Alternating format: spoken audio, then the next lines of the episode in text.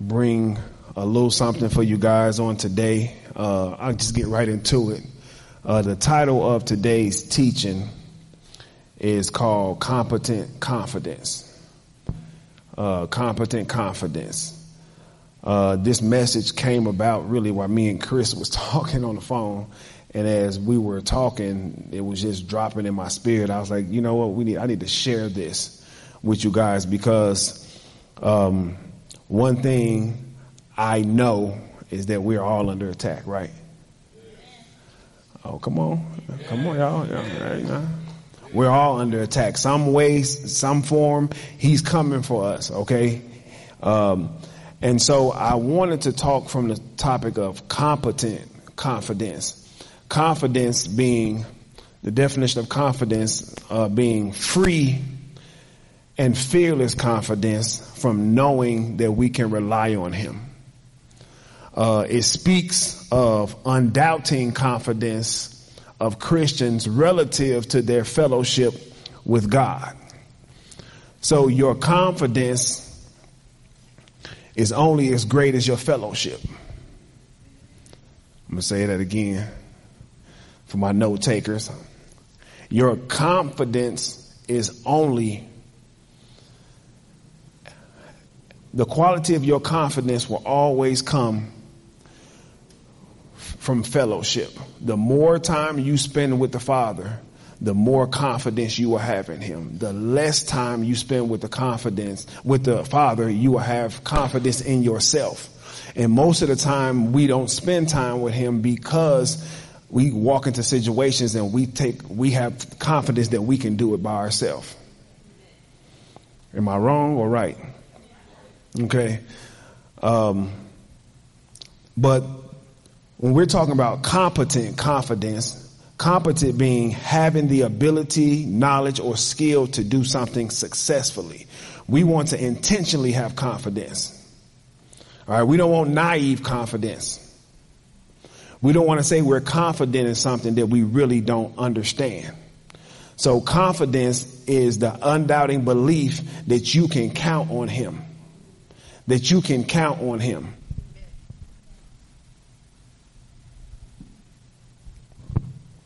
It's this one right here. So the, it's the undoubting confidence, belief that you can count on him. I tell you guys time and time again that our faith is in this relationship. Our faith in Jesus Christ was to get us through the door to the Father. So if your confidence is going to skyrocket, it's going to be because you really take this relationship serious. And the attack that Satan, or the reason why Satan attacks us is he's coming for our confidence. That's the only thing he can come for. And so I want you, I want you guys to turn me down a little bit. Uh, I want you guys to intentionally have confidence through the word. Uh, the scriptures we're going to be coming from today is uh, chapter Hebrew. I mean chapter Hebrew. Wow, I'm all over, ain't it?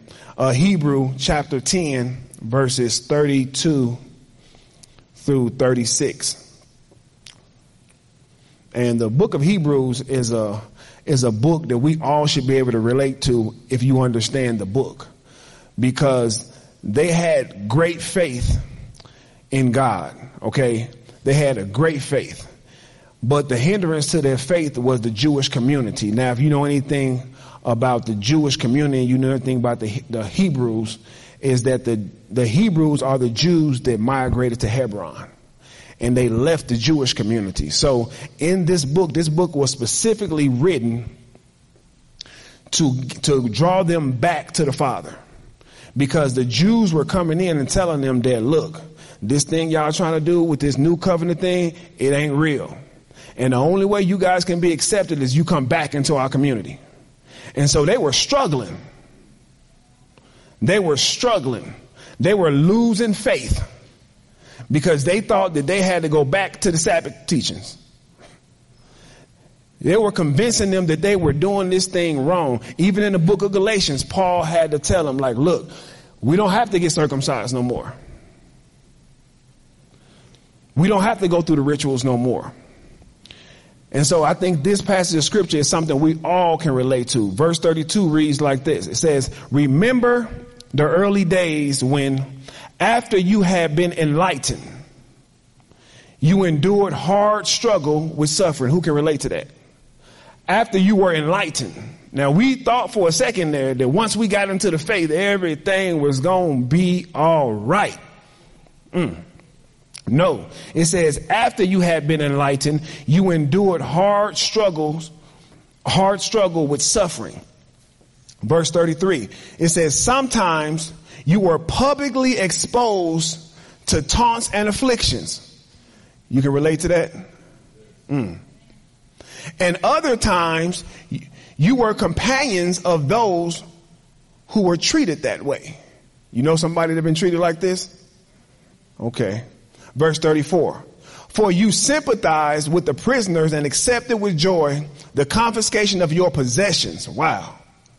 Because you know that you yourself have a better and enduring possession.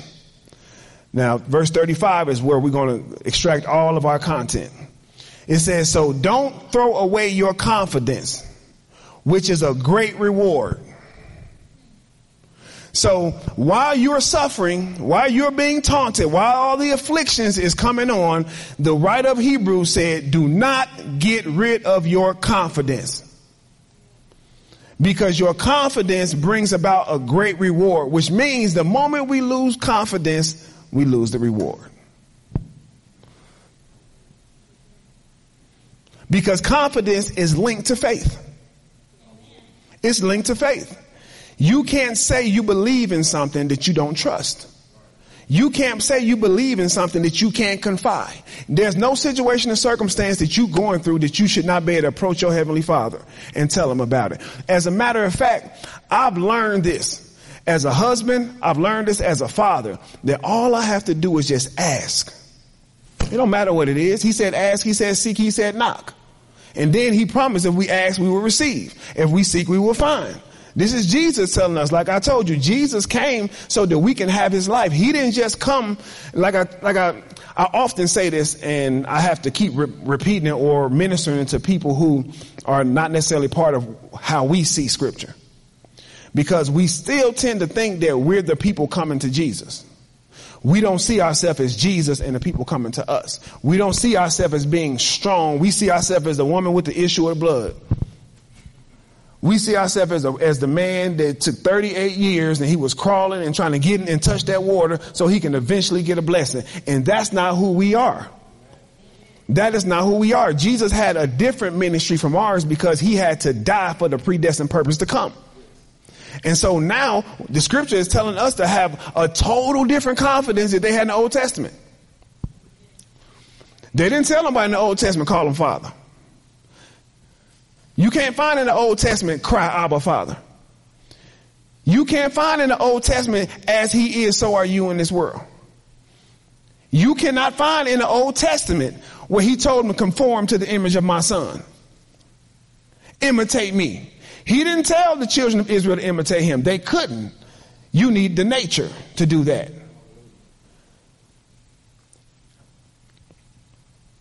And so we don't want to lose our reward. It says, so don't throw away your confidence, which is, which has a great reward.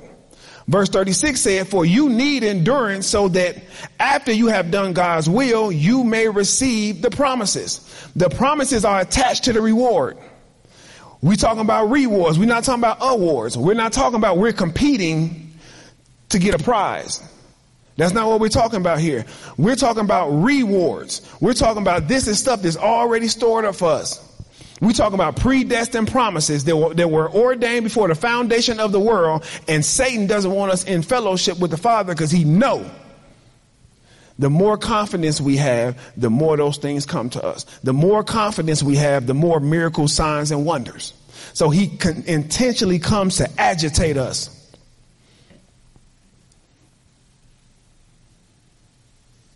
He intentionally comes to ab- agitate us because he knows our confidence in the Father is, is supposed to be in the Father. So he attacks that relationship.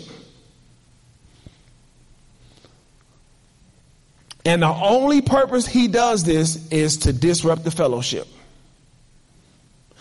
He doesn't want you in the word. He don't want you to open that word. He don't want you to trust the word. He don't want you to trust leadership.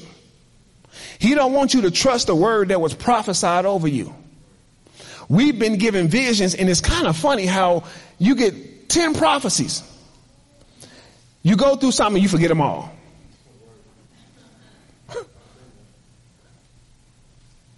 You forget every prophecy over your life because you got fired from a job.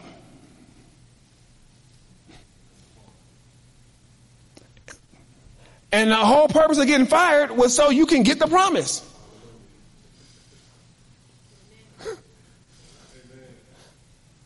So the attack on our confidence is an attack on our faith, which is the relationship. The relationship is our faith.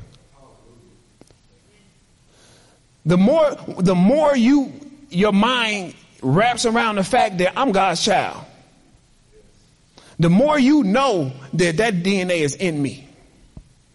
The more you claim I am a God. Now, even religion don't want you to say that. The Pharisees got mad at Jesus. He picked up stones because he said, I'm one with my father. He said, what you stoning me for? Is it the works I do? No, we see the works you do. Your works are legit. It's the fact that you saying that God is your father, which makes you equal with him. Religion don't want you to have that confidence. That's a dangerous confidence. Most ministries don't want you to have that confidence.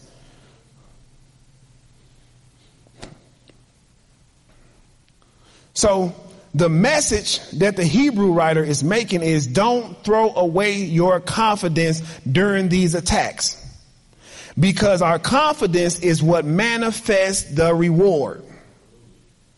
Like I said, the reward is everything that was already predestined to you. The reward is what's already waiting on you. It's the visions that he's giving you. He's showing you, he's showing you through visions you sitting doing the thing. He's showing you riding doing the thing. He's showing you on a stage with a mic. He's showing you with business and stuff like that. But then all of a sudden, from that vision, Satan throws a thought at you. How you gonna do that? You ain't called to do that. You ain't anointed to do that. You know what I made up in my mind? Ain't nobody on this world gonna tell me who I am. I made up my mind.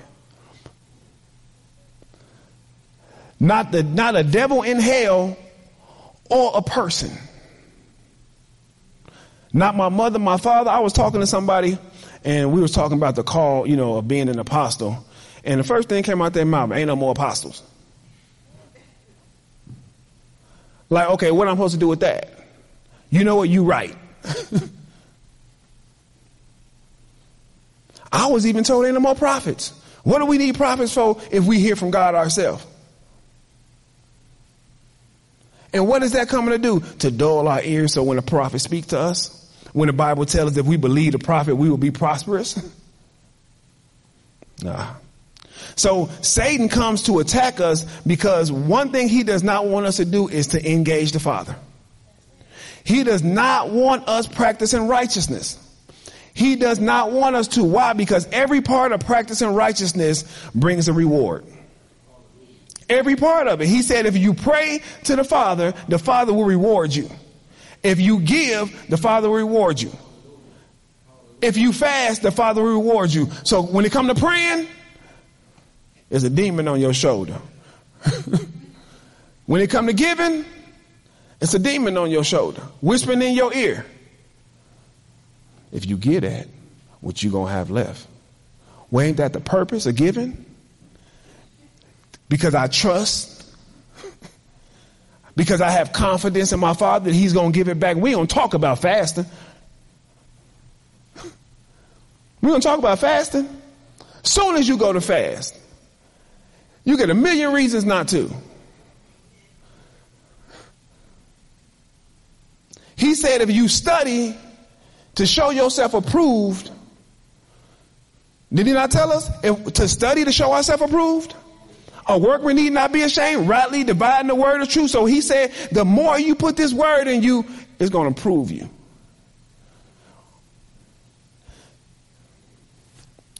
The more we do community, rewards are released. So the last thing that he wants us to do is seek the Father. Hebrews 11 and 6 says this.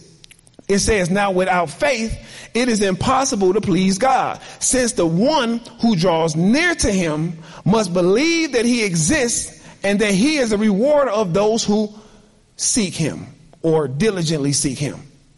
So he's attacking our faith because he know without faith it's impossible to please. When the scriptures tell us that all things are possible with God, except when we are out of faith. So he's attacking us because he does not want us to have faith in him. So he lets us know, the scripture lets us know that when we draw near to him, we have to believe. So when I'm praying, I just can't pray a prayer without faith.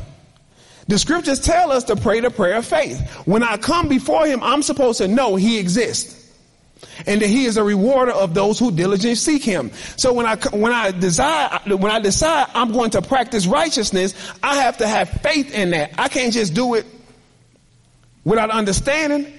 I can't just do it frivolously. When I, when I give, I have to know that the scriptures promote this. When I give, it's going to be given unto me. Good measure, pressed down, shaken together, running over. I have to know that when I fast, I'm mortifying the deeds of the flesh so Christ can reign in me.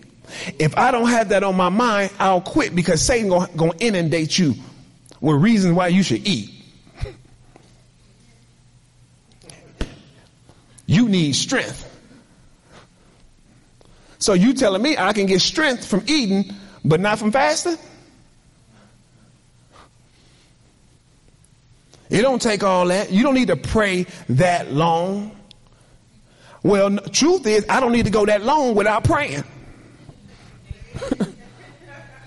I need to be in constant communication with my Father. Because the scriptures let me know if I diligently seek Him, He is going to reward me. How many y'all want what's yours?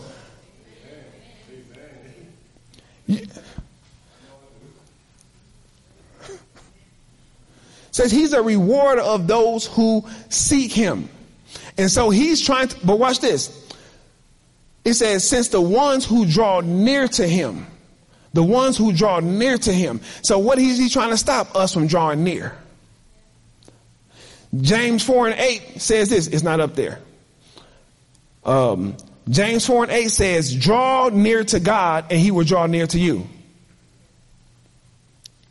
Draw near to the Father and he's going to draw near to you. So Satan comes to kill your confidence so you won't draw near to him. And according to scriptures, if you don't draw near to him, he, he won't draw near to you. Hebrews 7 and 19 says this, for the law perfected nothing. That's not up there either. But a better hope is introduced through which we draw near to God. So he created a whole covenant giving us permission to draw near to him. He created an entirely different covenant, and the whole purpose of this covenant, Serena, is so we can draw near to Him.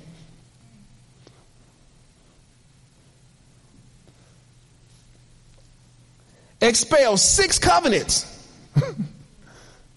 to give us one.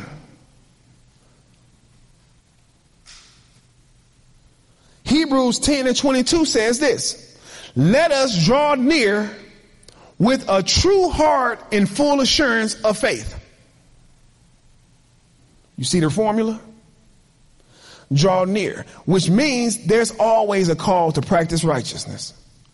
There's always a call to pray. There's always a call to be obedient. I like when y'all look at me like that, y'all. So drawing near takes confidence in a relationship. You're not going to approach someone that you don't think is approachable. You're not going to approach someone that you don't think, you're not going to approach someone with all your situations and circumstances, all your problems if you don't think that they care. Cast your cares on me because I care. But how do we get stuck in a situation where Satan can tell us, nobody care about you? What is he trying to do? Kill our confidence. Throw things in our head. Chris don't like you. I get it all the time. They ain't coming back. I say, so? yeah, well, no. I, yeah, I know what you're saying. I know. he do it all the time. They ain't coming back. You gonna show up today? Ain't nobody gonna be there. So I'll be preaching to the seats. It don't matter. I'm on my assignment. I ain't on my assignment for people to show up. I'm on my assignment regardless. That's the mindset you have to take. My assignment is my assignment. My assignment does not mean I need people. That's why he created the secret place. See, once you get in a secret place with him, that's a one-on-one thing. That's not a group thing.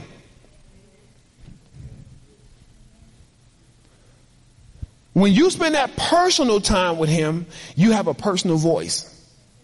That personal time with him creates a personal unction.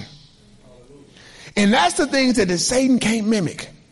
He can't mimic unctions. He can't mimic what, what you feel in your gut. He can't mimic that presence speaking over you, that small, still voice. He can't mimic that. You know why? Because he can't hear it. He can't feel it. He can't even see it. But if you don't get in the secret place, you'll never develop that. And so you'll have a hard time getting rid of the noise. It happens all the time. Y'all better stop playing. So drawing near takes confidence in a relationship because you must believe he exists.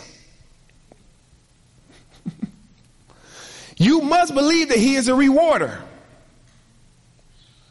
So why is our confidence under attack? To prevent us from receiving the reward and at the same time crippling our faith. Because the last thing he wants us to have is hope. He wants us to be hopeless. To be hopeless means you have no confidence. You don't think nobody's going to come through for you. You've been in that situation before. Y'all know exactly what I'm talking about.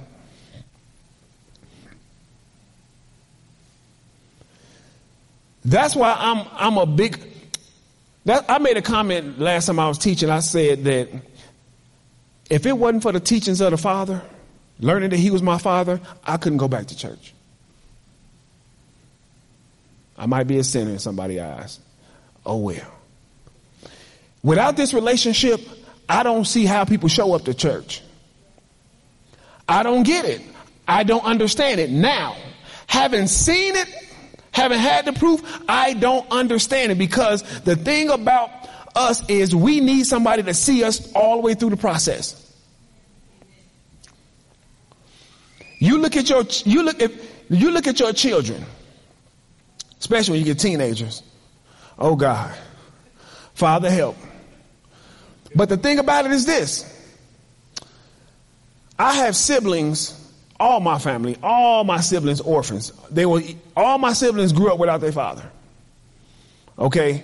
And sometimes you you see part of your siblings in your kids. Huh? And sometimes I see some of my siblings in my kids. And I told I told my wife, I see where such and such went wrong at. But this is the thing I tell my wife. The difference between our children and them is they got parents that's going to see them through. That's going to see them through. When you when when when you're 13, 14, 15, 16 and then that parenting get cut off. And now you raising yourself.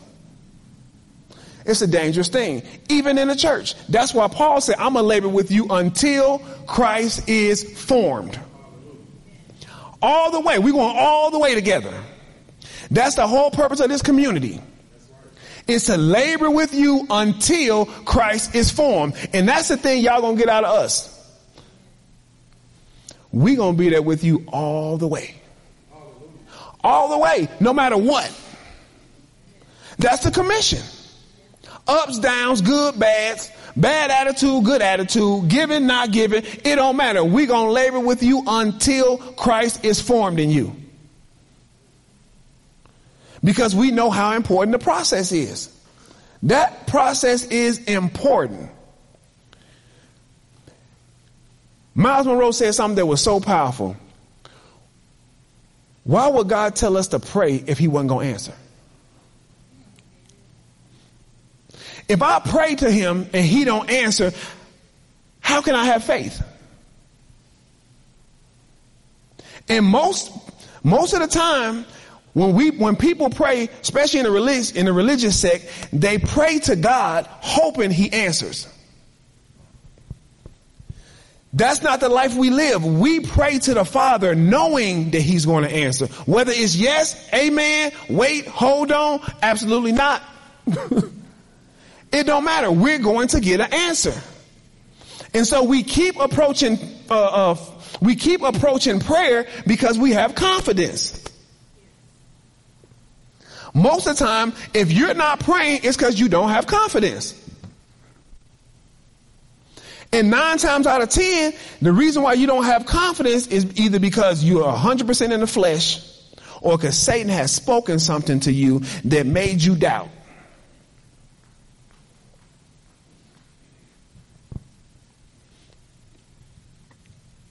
Philippians 127. 127. Philippians chapter 1 verse 27. I'm half crazy. My mind all over the place today. Thinking about this trip, I was looking at that map. I was like, that's a long plane ride over number water. Better have some confidence. Brother, look, I ain't that much swimming in the world. Ain't that much swimming in the world, brother. You gonna be, you got, shoot, I need, look, I need some, some Jesus walk on water. Let's talk.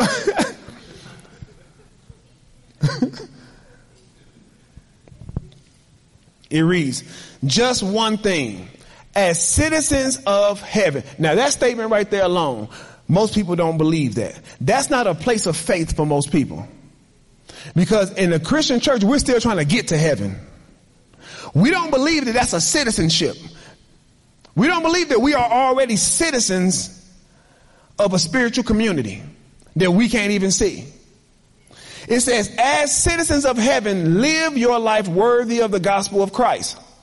Then whether I come to see you or am absent, I will hear about you that you are standing firm in one spirit, in one accord, contending together for the faith of the gospel. Now, half the time we fall out of faith is because we have never heard the gospel. We think the good news is that Jesus, that Jesus died on the cross and now we get to go to heaven. That the by and by, that yonder is our portion. But the gospel was all about us. The gospel was all about him reconnecting us to this relationship. Everything Jesus taught was, was, was teaching us that look, this relationship belongs to you. This kingdom belongs to you. He is your father just like he's mine. Everything that he talked about was about getting us into this relationship. And that's the gospel that has yet to be preached. The, the good news ain't that he got beat, battered, and tattered. And that, you know what? If you believe, one day when you die, you're going to get to see every, all your reward. You're going to get all your stuff. What you going to do with, with money in heaven? Buy a new car. Well, you going to go with that? you got one of them George Jetson cars. but this is the part I wanted you to see. Philipp, uh, Philippians 1, chapter 1, verse 28. It says, not being frightened in any way by your opponent. This is a sign of destruction for them, but of your salvation. And this is from God. So Paul is telling them, he's like, don't be frightened in any way by your opponent. You get the report, yeah, you got cancer, you got sickle cell, you got AIDS, don't be frightened. I like the, the uh, one translation says, don't be alarmed. Don't be alarmed in any way. So that's the equivalent of right now, we smell smoke and we hear fire alarms, but we don't move.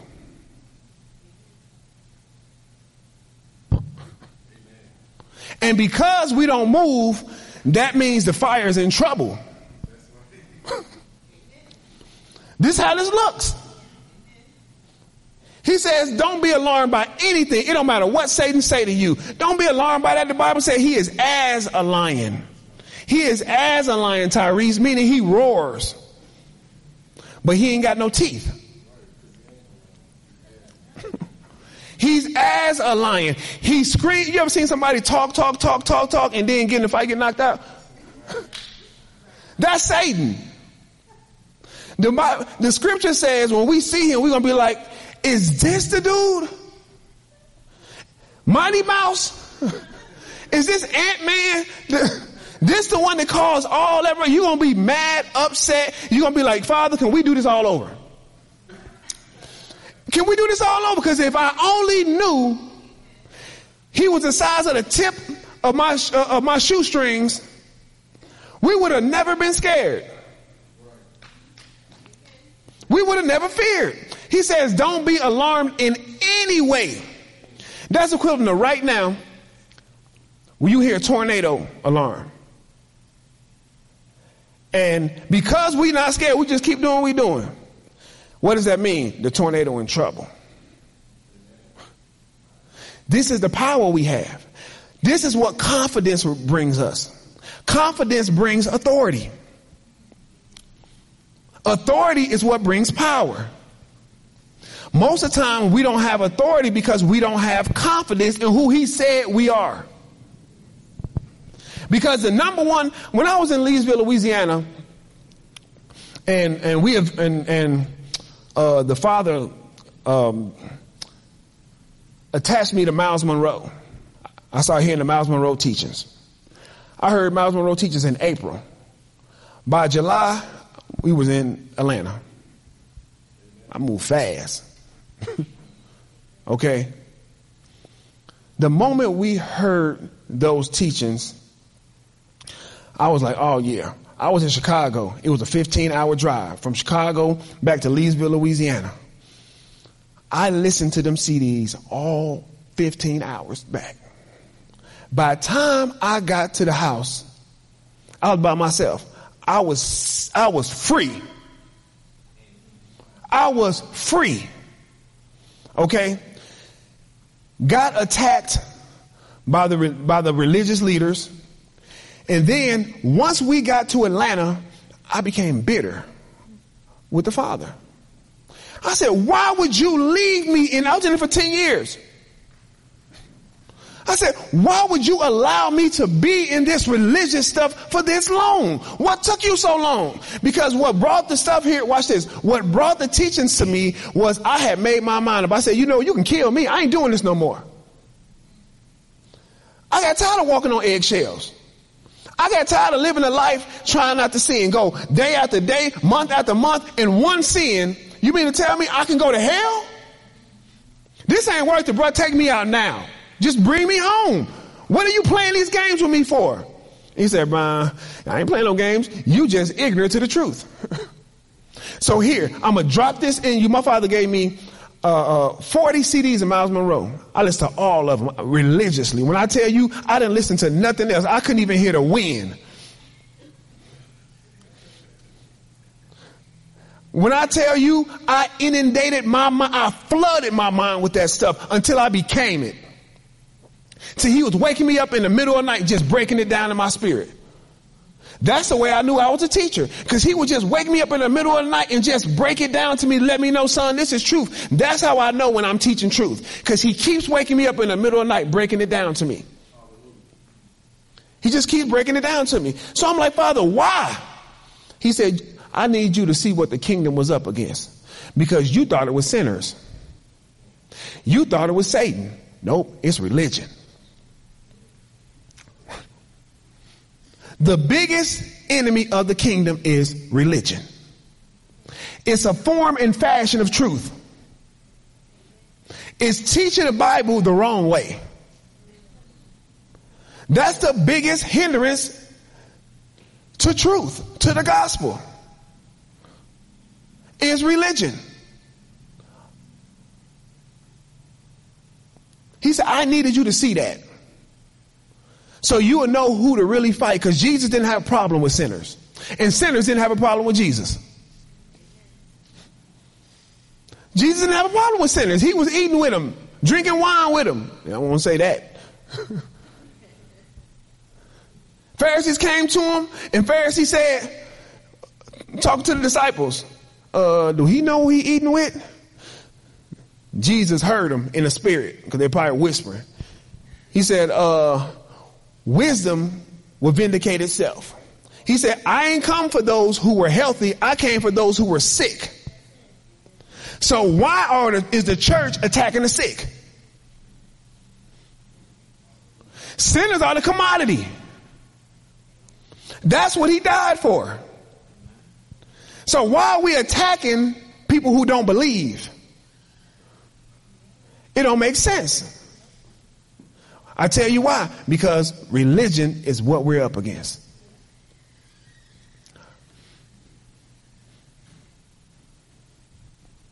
So he says, do not be frightened in, in any way by your opponents. He said, this is a sign of destruction for them. So the moment you lose fear, Satan like, uh-oh, doggone it. This means I can no longer rule their mind. It says it's a, it's a, it's a sign of destruction. When we are not alarmed and we are not frightened in any way, that is a sign to Satan. You in trouble. So that's why he does what? Attack your confidence. Because he knows the more you're confident, the more he's in trouble. The more you're in confidence, he knows, well, I can't come to this household no more. It says, the more, don't be frightened or alarmed by him in no way, period. I got to keep saying, I need you, I need you to get it. This is a sign of destruction for him. But for you, that's what salvation is. That's what salvation is. So you mean to tell me salvation comes to me when I lose fear and get in faith?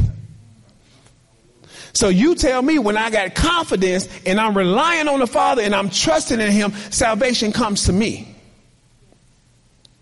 Healing comes to me. He wants you to think you're going to die. no, you're not. He wants you to think you, you're going to be like that the rest of your life. Nope.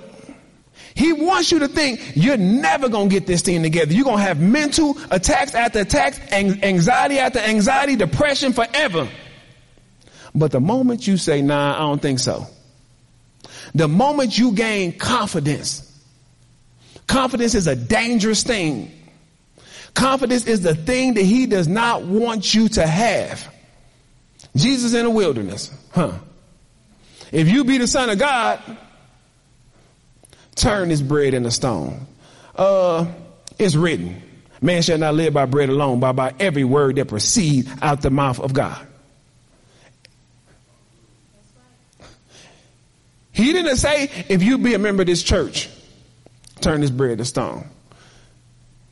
He didn't say, if you be a prophet, turn this bread to stone. He didn't say, if you be a pastor, turn this bread, this stone to bread. He didn't say that. He said, if you be a son, he was attacking a relationship. He was trying to get Jesus, convince Jesus that his relationship with the Father was not authentic.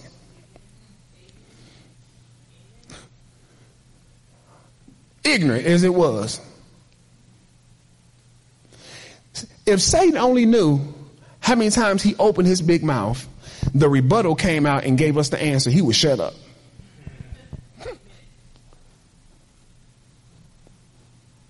He's attacking the relationship because why? The relationship is where the faith is.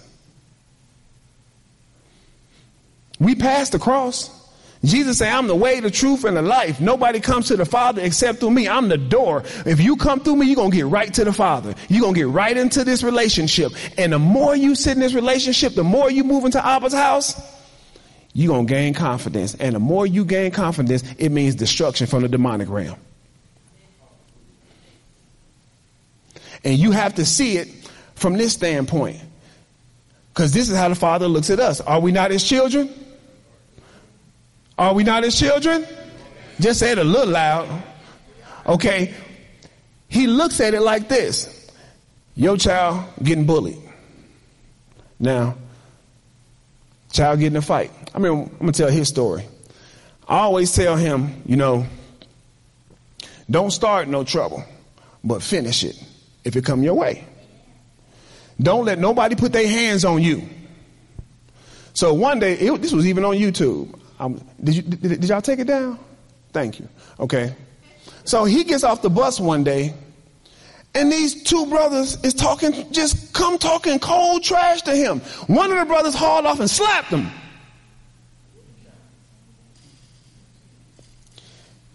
He gave that boy one, two, three, and a four. He gave him a combo from McDonald's, Burger King, okay, and then, and then went and slapped his brother.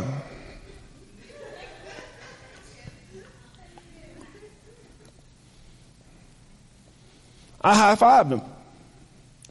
He didn't start it. They put their hands on you, you handle your business. That's how the Father sees us, okay? He's letting you know. Don't let them bully you. You don't let Satan talk to you like that. Punk ain't got no authority.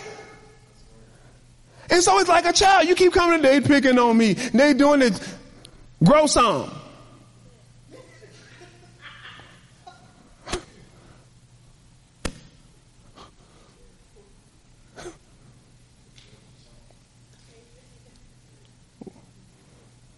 It's my platform. Whatever.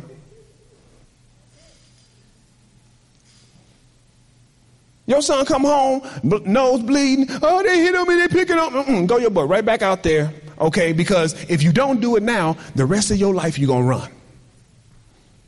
So the father is intentionally. I told you, the Bible says that angels are ministering spirits sent to minister to those who are heirs of salvation, which means angels know that they know the path to your soul is through conversation. They have permission to minister. Satan is a dark angel. That's all he is. So he know the path to minister to you. So all he does is come and whisper and you run. He even hit you. He ain't touched you. He just said something.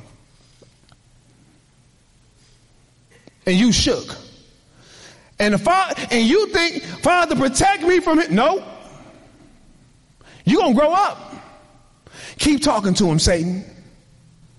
Keep talking to him.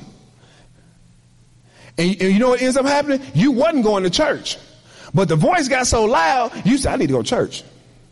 And then when you come to church, you get preached to. When you come to church, you constantly get filled with. Why do you think we keep telling you? Listen to the podcast. Listen to the podcast. Practice righteousness. Read, study, pray. Why? Because you have to build yourself up in this relationship to handle those attacks. If you don't build yourself, if you don't have an it is written, you're going to doubt the relationship. And you don't have the it is written because you're not studying to show yourself approved. When you study to show yourself approved, when you come to Satan, when Satan says something to you, you have an it is written for him.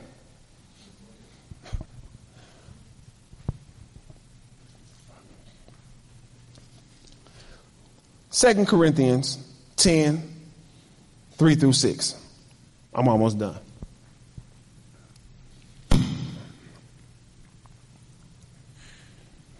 Is it open? Okay. It says, now, let me say this. And I'm going to read it first. For although we live in the flesh, we do not wage war according to the flesh. Since the weapons of our warfare are not of the flesh, but are powerful through God for the demolition of strongholds, we demolish arguments and every proud thing that is raised up against the knowledge of God. And we take every thought into captive to obey Christ. Verse 6 And we are ready to punish any disobedience once your obedience is complete. Mm. Mm. Just that last part. Let's just deal with the last part, okay? And we are ready to punish any disobedience once your obedience is complete. Pray for me, Pastor. Have you been practicing righteousness? No? Well, ain't no need to pray for you.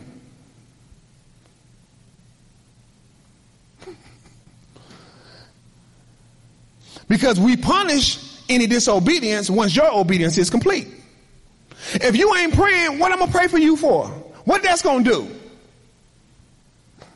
You ain't been putting the word in you. What my prayer is gonna do for you? Nothing. I can pour 10 bottles of oil on you. I can drop you in a vat of oil. Come up, speak in tongues with you for 10 hours. It ain't going to substitute you praying, fasting, studying, giving, and bringing yourself to church. It's not going to take. But this is what I want to say. Because typically when we read this, we think this is a conversation as if they were just having a community meeting. And he said, for the weapons of our warfare are not carnal. No, this was Paul talking about the apostolic assignment on his life. He was talking about him and the apostles and he was writing a letter to them. This wasn't no message he was preaching. He was letting them know the formula. He's giving them the formula in a letter. He says, Verse 3 For although we live in the flesh, we do not wage war according to the flesh, because he said in another passage of scripture, we do not wrestle with flesh and blood. So, I attack you, Tyrese. You supposed to look at, brother got a bad spirit. You're not supposed to attack me back. We don't wrestle with flesh and blood. It ain't McKinley, it's the thing that is controlling me. So you're supposed to go in prayer. You ain't supposed to put your dukes up. Come on, we learning. Cause sometimes we we want to see what you know. We want to see, we, we heard what you said, but we want to see what you're going to do.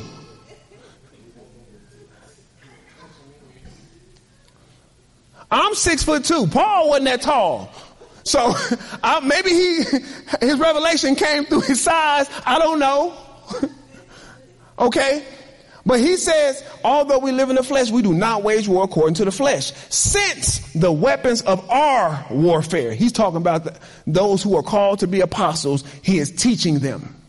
This is how you do this. He said, the weapons of our warfare are not of the flesh, but are powerful through God for the what? Demolition of strongholds. Uh, bulldozers. bulldozers. He's saying we're supposed to bulldoze strongholds. He says we demolish arguments. We demolish them.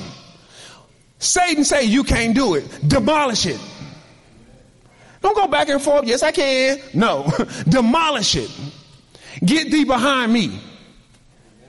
You're gonna worship my father. Ain't that what Jesus said? It is written, you will worship God and him only. You're gonna do what he say regardless of what you think. We demolish every proud thing that raises itself up against the knowledge of God. But you gotta first have the knowledge of God. Right? so we back to practicing righteousness? We right back there. So the weapons of our warfare are not. Then watch this, and then it says, and we take every thought captive. So you get a bad thought in your mind, seize it.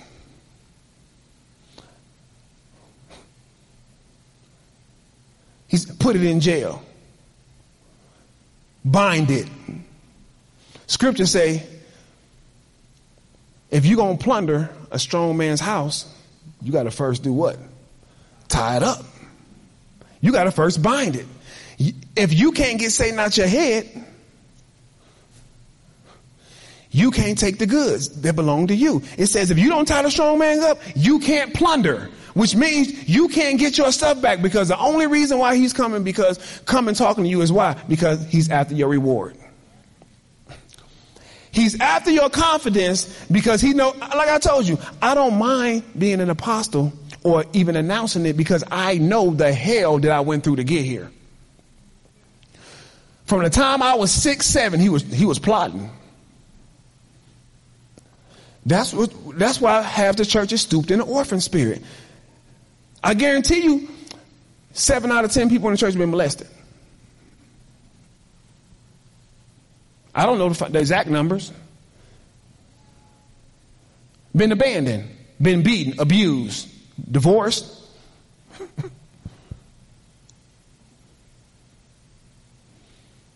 All over conversation. We tell married couples like this. We say the biggest dilemma you're going to have in your marriage is this. You're going to be at work the woman gonna be at work, husband gonna be at work, and Satan talking to both of y'all about each other. When y'all get home and see each other, y'all don't even want to speak.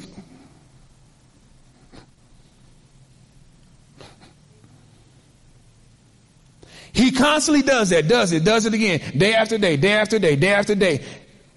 You feed into it. Next thing he tell you, you might as well divorce him. People are divorced months before they get divorced. months before they get divorced. And it was all because of Satan's voice in their ear, and you couldn't shut it off. Or you wouldn't shut it off. Not knowing he was simply coming for your confidence. That's it. So scripture tells us we have to bulldoze strongholds. Those fortified, those thoughts that you set up in your mind, okay? Those thoughts that become forts in your mind which you won't let nobody through, bulldoze it. Those arguments in your head, how many y'all, I don't want to know. I don't even want to know. How many y'all argue with people and they ain't there? And y'all say what they gonna say. It's practice. This brother here. You come, you first one right here. Oil. What oil? I mean, it, it sounds stupid, don't it? But, but you, whoa. you, you, look, I'm trying to tell you, Satan will have you crazy. Somebody some schizophrenic. No schizophrenic. He got you talking to both sides. He got you playing both sides. You, you telling the person off and then saying what they're gonna say to you. It ain't even that. Then you respond to that. And then you, yeah, how you think you get all them voices in your head? Cause you're doing that with your mama, your brother, your sister, your cousin, your pastor, your friend. You got all these conversations in your head. T- they talking about you. He don't tell you what they say. Just they talking about you. They don't like you. That's why I tell you, your heavenly father is never going to tell you that. Even if I don't like you, the father not going to tell you that. He going, Holy Spirit, tell Dr. Hardy, uh, Serena don't like her. like the father sowing discord. And we think we hearing in the spirit. Oh, this ain't, look, this ain't, look, this ain't nothing new. This is happening all over the church. He ain't talking to those he already got. He only talking to children of God. Like my wife said, we was watching Mortal Kombat and you had to have a seal on you in order to be a part of the tournament. And so this woman, Sonya, she didn't have the seal. She eventually got it from beating Kano. Good movie if you can stand the other stuff going on. But But she, but when Sonya didn't have the seal, they were fighting and she got ready to kill her. And she said, you don't have the seal. Your life ain't even worth it. Disappeared. And went to find somebody with the seal. She said, there's no pleasure in shedding your blood. That's how Satan says, man, ain't worry about the world. It's these people here talking about God, they father. That's the issue I have. The problem I have with you is you think you like Jesus. I can't let that happen. That's why the Bible said, eyes have not seen, ears have not heard, neither has entered into the heart the things he had prepared for them that love him. But watch this. The Bible said, has Satan known, has Satan known that Jesus down on that cross was going to make millions of him, he would have never killed him. Jesus still be alive he'll still be alive. Had he known, he thought, once I get rid of him, that's it. We good. Now I can run the world. No, the moment you kill him, we multiplied. Now you got a whole family of us. You had one person. Now you got all of us to deal with. He like, that was stupid. Like them baby kids, they don't die, they multiply.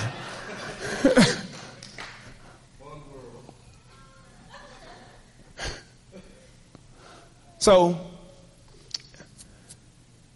that's why Paul said we are ready to punish any disobedience after your obedience is complete. Oh, ain't no need of doing spiritual warfare if we're not practicing righteousness. It's a waste of time. You warn for people who don't want it.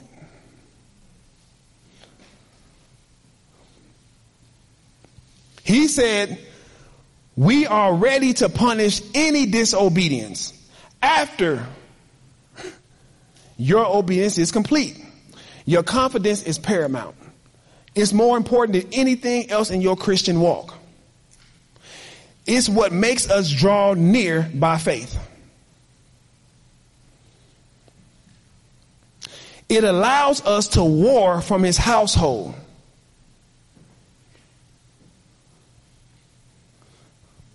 We're fighting from a seated position. He already told us what we seated. You seated in heavenly places with Christ Jesus. That's where you warring from. But you don't think that. That's your confidence. Your position is your confidence. Amen. So don't get rid of your confidence. All right. Don't get rid of your confidence. Stop listening to Satan. Get you some, some scriptures together, okay, in any area. If it's fear, get all the scriptures in the Bible on fear and constantly confess them. Meditate on them. He said, if you meditate on the word, you will be like a tree planted by the rivers of living water and you will bring forth fruit in your due season. If you what? Faint not. Father, we thank you right now for your word, for your truth, for your glory. Father, we thank you, oh Father. We hide your word in our heart that we would not sin against you. Father, we thank you that your word is a lamp unto our feet, a light unto our path. Father, we take your word as truth, as spirit and life. Father, we engage your word and we thank you for your word, oh Father. We thank you for everything that was said. Father, we ask you, oh Father, that you would build our confidence up through the scripture, build our confidence up in prayer, Father, build our confidence up through fellowship, Father, that we may be one with you. Father, we exalt you right now, Father, and we thank you for what you are about to do in our life. In Jesus' name we pray. Amen. So I wanted to do that, like I said, because we got to increase our confidence. All right. We can't let up now. Every attack on your life, I'm telling you, is so you won't open that Bible. every frustration, every argument in your household. And so you get frustrated and won't pray. How many of y'all was going to pray, got in an argument and didn't? How many y'all was on your way to church and got some bad news and turned around?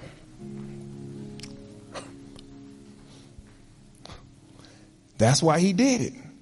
He don't want us to have confidence in his walk. Our confidence is dangerous.